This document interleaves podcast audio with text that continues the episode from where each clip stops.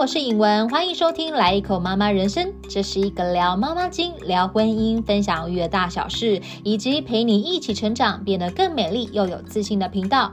每周日更新一次。接下来节目开始。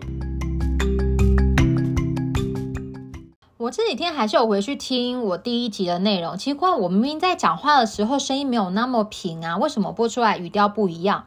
但你知道我是怎么录我的 podcast 吗？我是躲在。被子里面录音的，我用一条很厚的毛被，然后把自己跟电脑盖起来，因为我们就是要降低空间里面就是所有会反射的东西，才能够让那个回音降到最低，不然你播出去的时候声音会太空，然后。我把我的那个桌上型的麦克风，因为我没有那个喷麦套，所以我就用那个呃袜子把我的麦克风套起来，这样免得喷麦。所以在这边蛮鼓励，就是有兴趣的朋友们可以尝试看看，拿你的手机不花任何一毛钱就能够做了，好不好？可以。踹踹看，然后呃，我在下个礼拜，就是我现在录音的下个礼拜五，也就是五月六号的时候呢，我的潘一文 YouTube 频道呢也会分享我是怎么样做 Podcast 的，所以会有动态的影像。可以让大家更加清楚，大家在持续的去追踪。今天要跟大家分享的主题是强大我们的心理素质，更能享受生活。一位非常著名的心理咨询师 Amy Morin 他说：“随着你心智强度的提升，信心也会跟着大增。那当你越来越有自信的时候，你会根据你个人的价值观来做行动，感觉也会比较安心。”简单来说，就是我们必须要时时的训练，常常给自己信心鼓励，而不是透过别人的评价来肯定自己。那要怎么训练呢？Amy m o r i 他也有给出建议，他说呢，把专注力放在自己的进步，而不是别人的成就上，用更轻松的态度看待工作成果，才不会患得患失。我觉得不跟别人比较，这真的很不容易，很难呐。但我们呢，可以先从把专注力放在自己的进步上这句话来学习。你知道，我最近在看一本书，书名叫做《在家玩蒙特梭利》，他书里面就有提到，再小的宝宝也是一个值得被尊重的个体。大人的反复比较跟指责都会伤害到宝宝小小的自尊心。做父母的应该都要牢记一件事，就是宝宝呢只和自己纵向比较，衡量他是否进步或者是退步，永远不要拿宝宝的短处和其他宝宝的长处来做比较，因为对他而言是不公平的。啊，这句话真的是非常的棒哦！为什么突然提到这个？因为我们大人自己也是一样啊，很多事情我们其实都是和自己在较劲而已。就以我呃以我的例子来说好了，我有在拍影片上传到 YouTube 嘛？那上传呃一开始上传之后，不得不说真的会非常非常在意那个点阅率，然后你也会去比较自己跟其他 YouTuber 拍的东西，我就会想说，哎，我明明剪得很用心啊，花了那么多时间剪，对不对？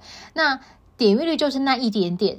然后我觉得一开始最让我过不去的点是，拍影片这种东西，坦白讲是要有人陪你一起拍、一起玩才有趣。你会觉得有一个知音懂你的那个感觉，有人理解你的忙碌跟焦虑，那个是非常非常珍贵的。所以在当我想跟我最亲密的人分享我拍的影片的时候，对方的反应其实表现出是，嗯，对你的影片不那么有兴趣的感觉。一来，呃，他不会主动看。二来好了，就算呃被我逼着看，那他也说不出什么赞美的话。坦白说，大多都是比较带有批判性的语言，可能就会说：“你看那个谁谁谁的影片，他们的题材啊、拍的手法什么的，就是比较吸引人嘛，等等之类的啦。”那坦白说，有一段时间我真的是大走心呢，因为我是真的很用心在制作这个东西嘛，对不对？先不论这个点阅率如何。我就是希望能够被被认同，或者是可以被鼓励，而不是那些刺耳的比较语言。但针对这个情况，我确实是花了一点时间，才把我自己这样软弱的心态砍掉重整。我告诉我自己说：第一，每一个人他都有自己有兴趣跟没兴趣的东西。那我拍的东西就正好是对方不感兴趣的东西，就如此而已。那我就觉得说，好了，既然我都已经都已经有这个一个结论，那既然如此，为什么要那么在意对方看不看你的影片呢？再来，好好，对方在不是那么情愿的状况之下看了你的影片，那也如你自己所要求的给出了评论，那就真的很不巧，那个评论不是我想听到的。那我后来在整理自己的情绪的时候，我就试着把我自己站在一个比较客观的角度来看，我就有了另外一个解读。我说，我对我自己说啦，我说，其实对方他不是真心的在损你，灭你威风。他给出的是他真实的想法，其实就像我们常听到的，我觉得是忠言逆耳啦。有时候勇敢的去接受别人批评的意见，有利于改正自己的缺点，这是真的。当我把各种角度的立场在我脑海中跑过一轮之后，我真的就释怀了。但我真的花了一段时间，这就叫什么？当你面对棘手的问题的时候。启动自我疗愈的能力，才能够真正达到免疫，那个问题才不会一直在你心中成为让你心烦的原因。我今天会这么侃侃而谈，就是因为这对我来说已经不是一件什么太大的问题，我把它视为我成长的动力了，好不好？有时候就是跨过你自己心里的那一道坎之后，真的，一切就海阔天空，茅塞顿开了。所以，强大自己的内心很重要。心理学家就说，除了自我疗愈的能力之外，学会反省自己也是我们必须正视而且要养成的习惯。每隔一段时间都要审视一下自我。如果一个人不懂得反省，就容易把自己当成了不起的人。然后摆起各种架子，就是变成很傲慢。